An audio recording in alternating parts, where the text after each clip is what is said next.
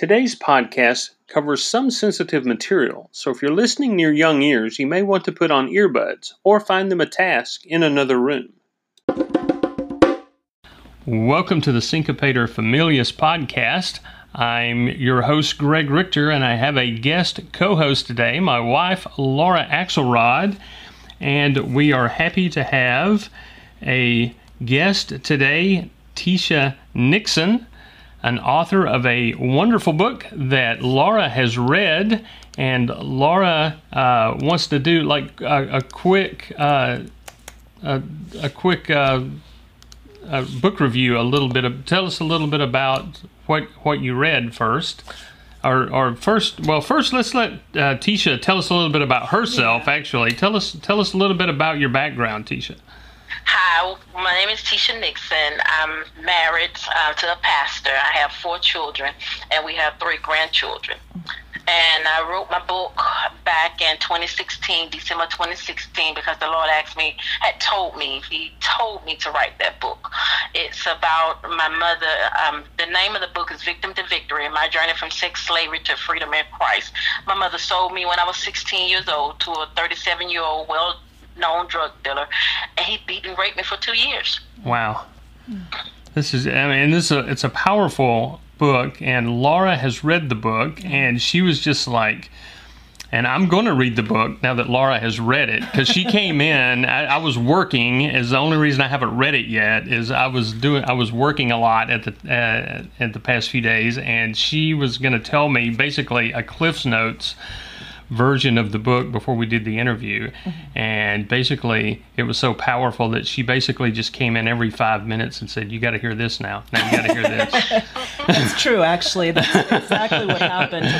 I sometimes in you know I'd finish half a chapter and would have to go go in and tell him what happened next and I you know when I read Christian books, sometimes I'm I'm I kind of have low expectations, probably like a lot of people, because you think, oh no, what's this going to be like? And I'm not really from the evangelical part of religion, um, although I do believe in God. And when you're when I read your book, I was really blown away by it. I just really it really moved me.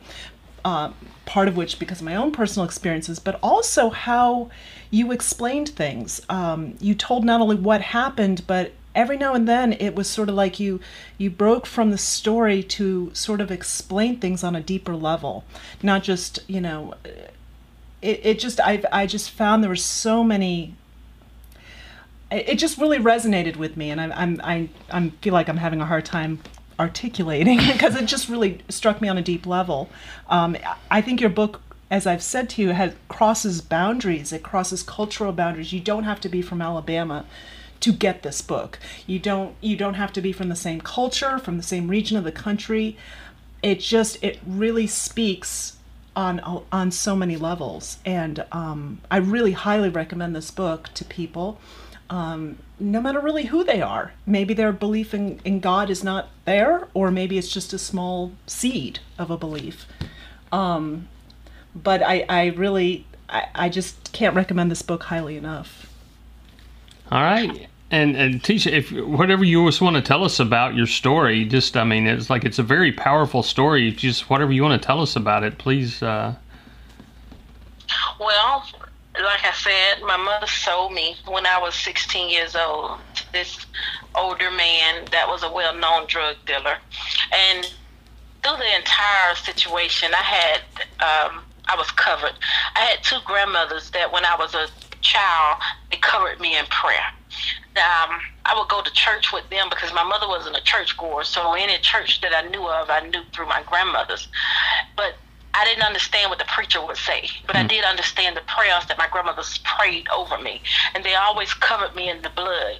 So when I was going through this, and by this time they had passed, all I can do is pray every day God deliver me from this because no one else was. My mother, the one person that supposed to protect me, she sold me.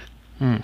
Um, and they have to get the book because I have two grandmothers because I have two fathers. Yeah, it's a different, it's a unique situation. and so one of my fathers was away in prison. He was locked up. Another father, he stayed in another state. But when he came home, he didn't protect me. Mm. He didn't say anything to the man, which was sitting right there with my mother at the table. And I was pregnant at the time with the son that I have. My oldest son is from this. Mm-hmm. From this rape. He didn't say anything to that man. He came straight to me and said, You going back with me, and I'm going to beat that baby out of you. Mm. And as a child, because I'm a child. Yeah. I'm like, I'm already being beaten. I'm not going with you to get beaten some more. So at that point, he also t- turned around and said to me that I'm he's dead to me. He's I'm you know he has den- denied me. So I have my mother that sold me, my father that told me you know, that he denounced me, that I wasn't his child anymore. Mm. So, and I had this man that was doing everything he wanted to me, and that was a open door for him mm. because when I cried and I wanted to go, wanting not to get out of this, the first thing he would say to me, because that's what the victimizers do. They first of all put the fear in you for beating. Second, they take over your mind. So he said, no one love you but me because your mother sold you to me and your daddy denied you. So no one wants you. So you all you have is me. Mm-hmm. And as a child, to go through that and knowing that every day I'm being beaten, raped because I was a virgin mm-hmm. when he got me. So to go through that, you like, okay, God, at that point I start questioning him. What did I do? Yeah. Why am I in this?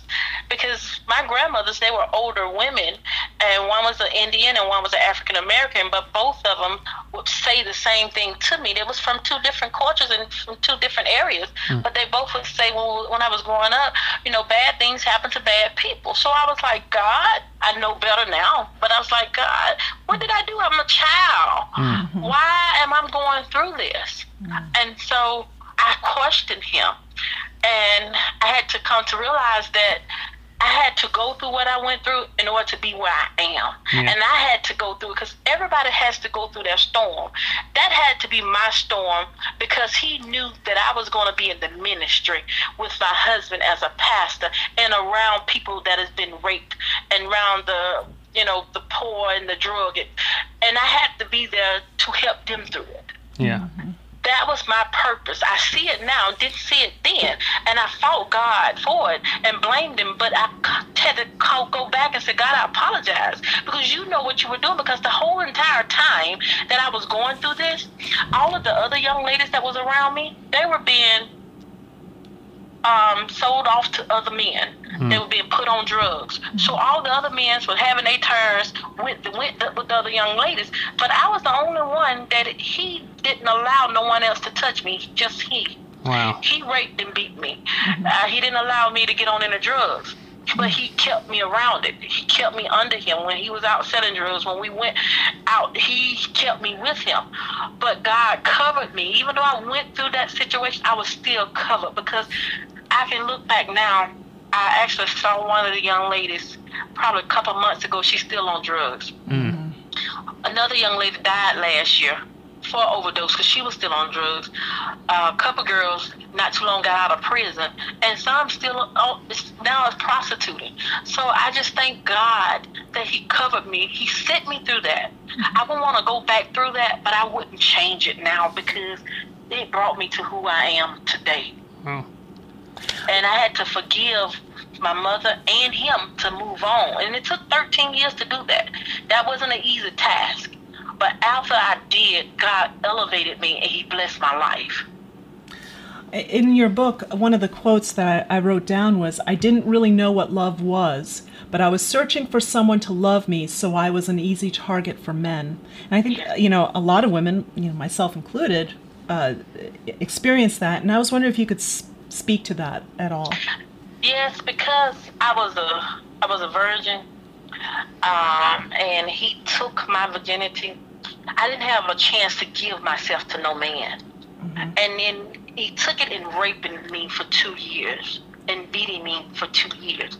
So, and my mother and my father, I felt didn't love me. So I was looking for love, and so my grandmothers raised me that you never lay down with a man, give yourself to someone unless he marry you. I didn't understand that at that point. All I understood is if you want to have me, you have to marry me. And so every time I meet somebody, instead of dating them, they say they want to, and I say you have to marry me. They would ask me to marry me and, and marry me, and I would say yes, I do.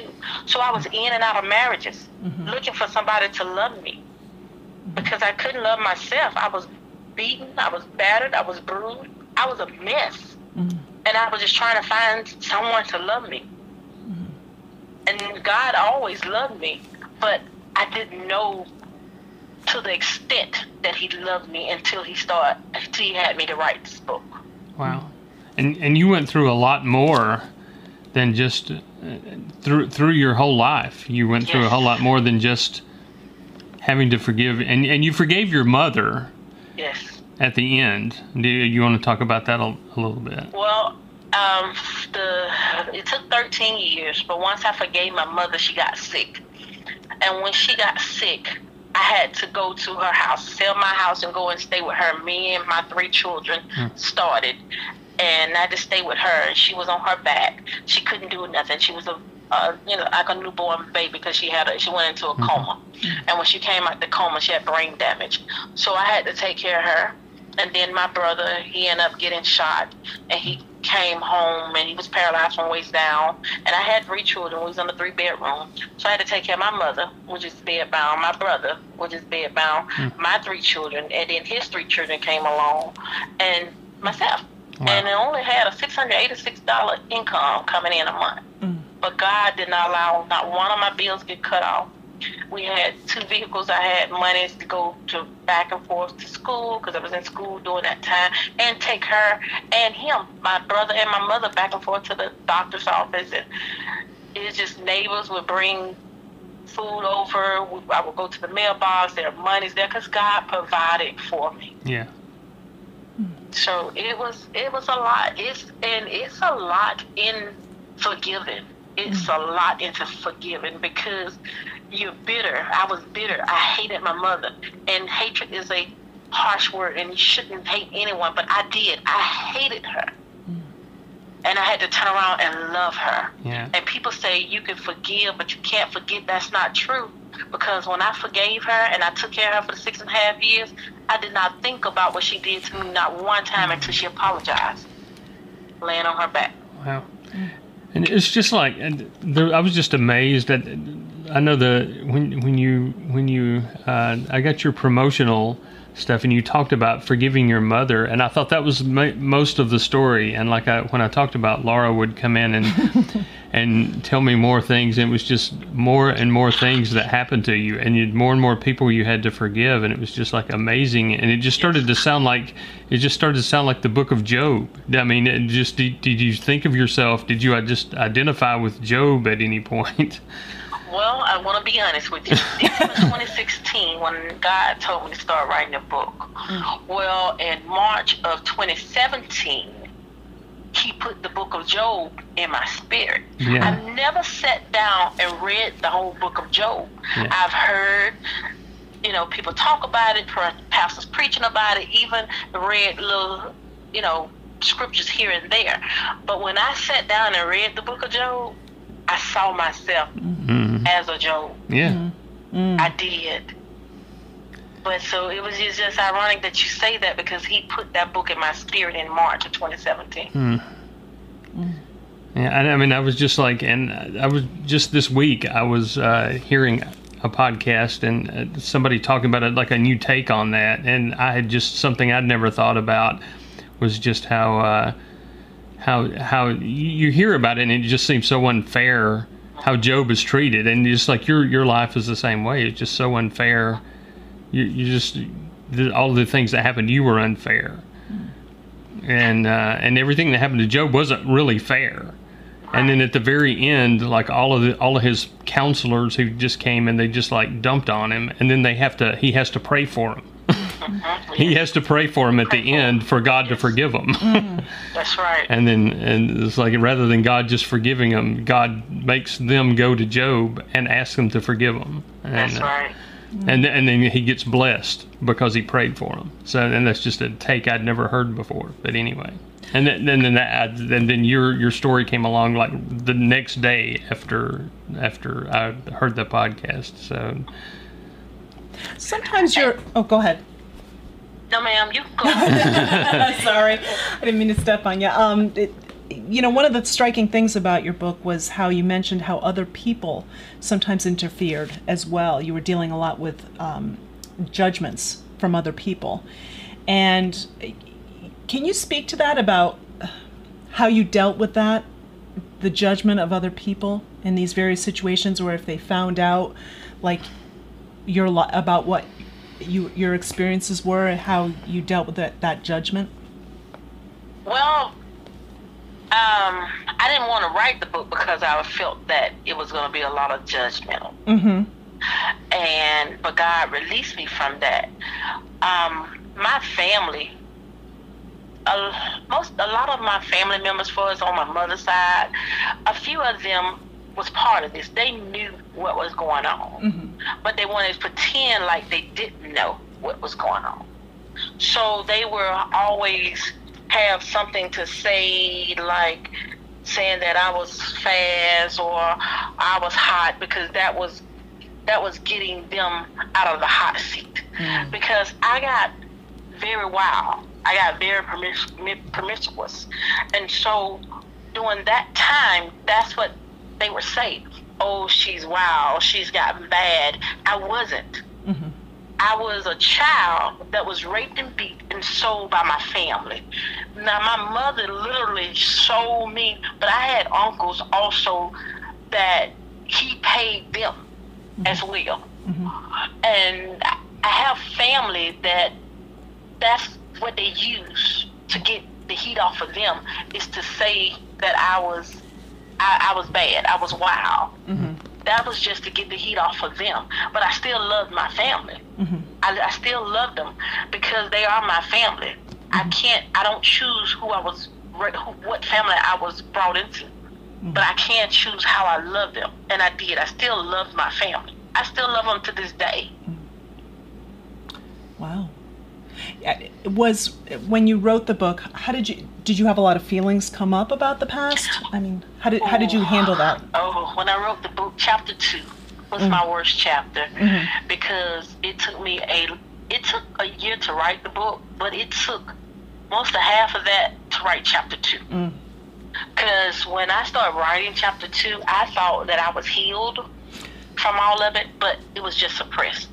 Mm-hmm. So when I start writing chapter two, I have to write some and I have to stop because I'll cry, cry, cry, cry. And my mm-hmm. husband would console me and say, "Baby, it's gonna be all right." I was like, "Yes," but it's like I'm back in that in that situation. It put me back in that situation because I thought I was healed from it. So I had to push through it to get past it because when you're writing, you have to go back and read it, and you have to make corrections. Then you got to go back and read it again and make. So you have to continue to write and rewrite. And the more I wrote and rewrote, the more I cried. But he was delivering because now I can read the book and read chapter two, and I get full, but I don't get overwhelmed. Thank you. Yeah. Um, any anything else you want to talk about? Uh, well, I just want people to know that that did happen to me and it was horrible. But until I forgave my mother and this gentleman, because he's a gentleman, as God say, he's mine. You don't put your mouth on his children. You t- he take care of his children. So when I speak and people say he's a he's not a gentleman, well, mm-hmm. because I'm I've forgiven him, he is. But he died and my mother died. But God sent me into the room because I was working at the hospital that he came in. He had heart problems. and this he is came in. The the guy that raped and beat me. right. and he came into he was in the hospital and he came up on my handheld for me to draw his labs mm-hmm. and so my heart just dropped because you're working I, this point as as a phlebotomist. Right. I was working as a phlebotomist at this point. And so I was trying to find someone to draw his labs. I called to the ER and told the young lady if she would let me come down and draw, I would draw all her patients in the ER if she just come and draw this one. And she wouldn't. So I went to the unit that he was on and I asked the nurse and she said, no, we don't have a PICC line, so you got the drawer. Mm-hmm. So when I went into the room, I introduced myself just like I didn't know him. I asked for his armband so I can identify him, and he cursed me out. Mm. And so, but he let me drew his labs. And I left out of there, and I was like, oh, God, why did I have to go in there? And so, but I thought it was over. Two mm-hmm. hours later, because I never paid attention to the test that I was drawing because I was so scared. I was mm-hmm. so nervous. And I didn't pay attention that it was a troponin, which is a heart test where they draw every two hours. Mm-hmm. So when it came back up, I was I was furious at that point with God. Mm. God, why are you sending me in here to this man? What did I do now? What have I done? And I went in and drew drew him, and I had to go get the nurse because he was just really ugly at that point. And she had to stand in there until I finished drawing him. But that same night I had revival, so I went to revival, and the pastor actually prophesied over the pulpit while he was preaching. He said, God said, There's somebody in here. I don't know who it is, but he said he didn't send you in that room for you. He wasn't punishing you. He sent you in that room to save that soul. Mm, and wow. I just cried and broke down because I knew that God was talking to me. He, he wasn't punishing me. Right. He was wanting him to apologize so he could save his soul. Now, I don't know if he ever repented to God, but he never apologized to me. Right. And a few weeks later, he passed mm. in the same hospital. Mm. There was a there was a line in the book uh, where you talked about accepting God but still not being healed. Yes. Do, can you speak to that at all? Because I found that very intriguing.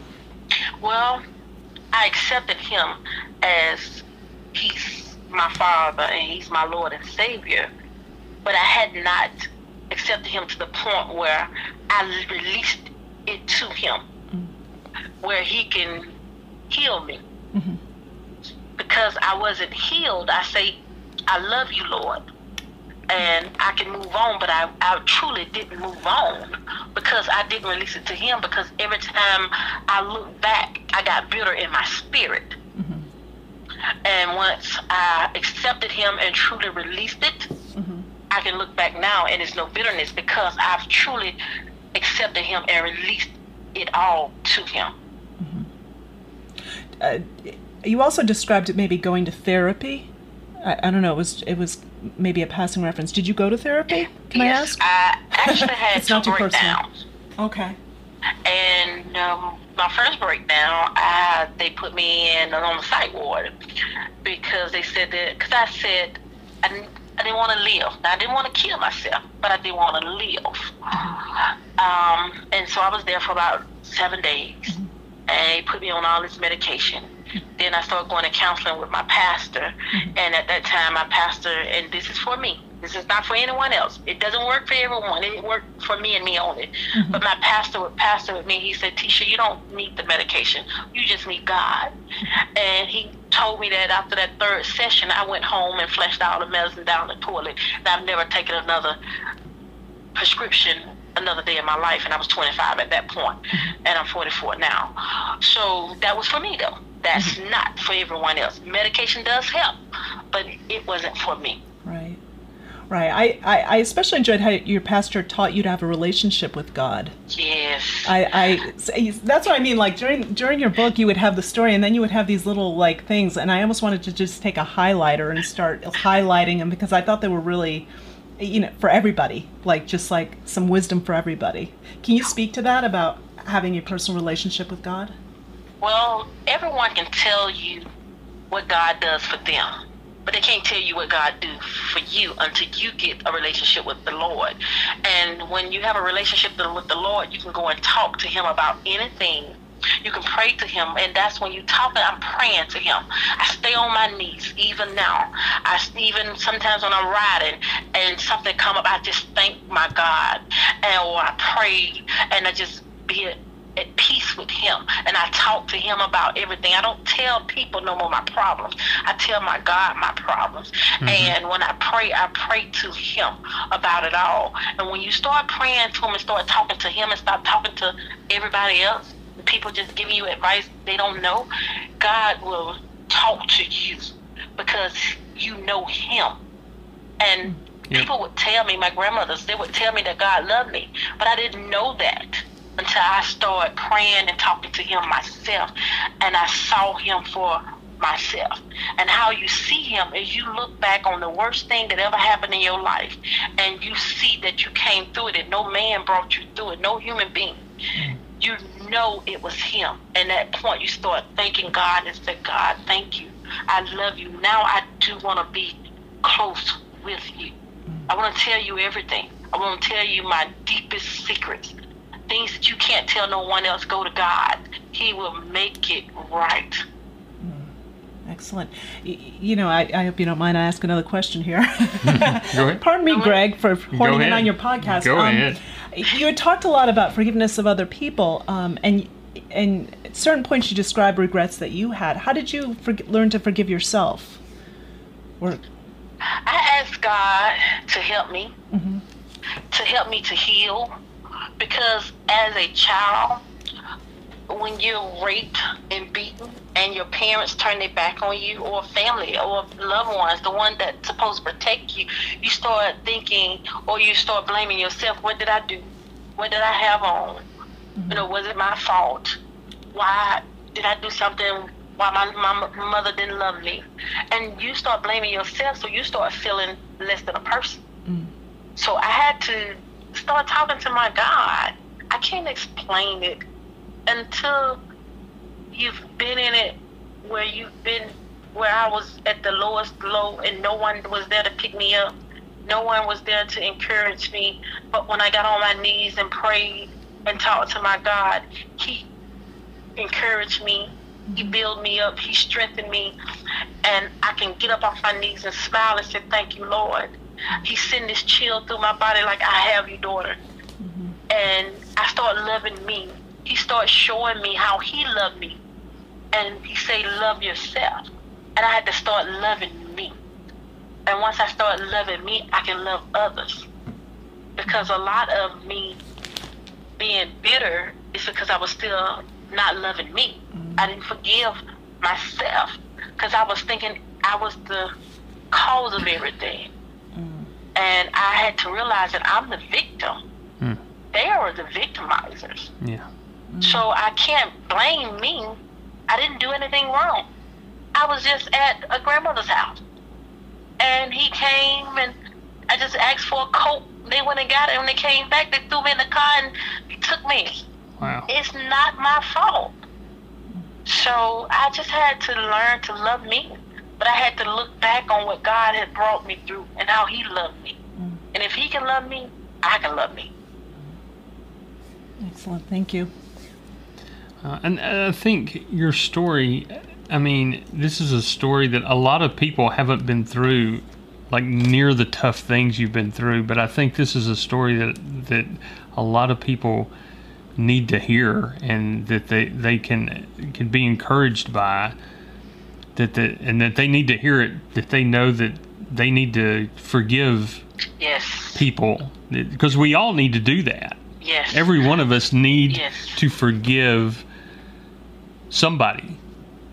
And that's the essence of the book is that I don't care what you've been through, even families that you're falling out over small things. Right. Don't let your family member leave here and you have unforgiveness in your heart. Because we ask God to forgive us. How can we ask Him to forgive us if we don't forgive those that have come against us? Yep. Mm.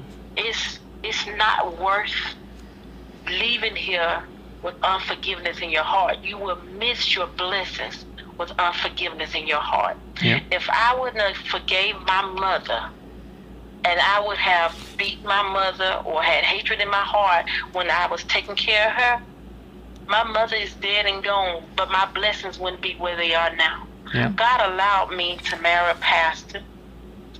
He allowed me to finish school, to get three degrees. He allowed me to be an administrator of a community.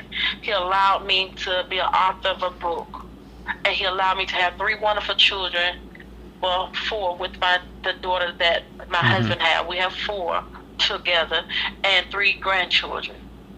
And he has blessed me every day because I forgive every day because it's it's it's even today, even now, people come against me. I I go to work, Mm-hmm. and because of who I am, and I believe in my Lord, and I don't accept mediocrity, people have a problem with that. Mm. So they try to do things to hurt me, and I know that. You know what? I pray for them, I forgive them, and I move on. And they look at me like, "You prayed for me." I, I give you a good example. One of my employees, she called the state on me. Mm. I knew she. Thanks again to my wife, Laura Axelrod, for guest hosting this week. And thanks to our guest, Tisha Nixon. And be sure to go out and get a copy of her book, Victim to Victory My Journey from Sex Slavery to Freedom in Christ. We talked a lot this episode, but there's a whole lot in her book that we did not cover, and you will be blessed by reading it. Uh, and if you want to hear more about the uh, podcast that I mentioned about Job, that was the Bible Project podcast. The title of the episode was Solomon the Cynic and the Job You Never Knew. And I'll leave a link um, when I share the podcast as well to that. But it's the Solomon, uh, it's the Bible Project podcast, and Solomon the Cynic and the Job You Never Knew. Again, uh, thanks for joining us this week, and we'll see you next time on the Syncopator Familius podcast. Thanks for listening to the Syncopator Familius podcast. Copyright 2019 Pharaoh's Drawers Productions. You can download my free ebook, The Bee Attitudes and Other Spiritual Lessons from Everyday Life, at smashwords.com.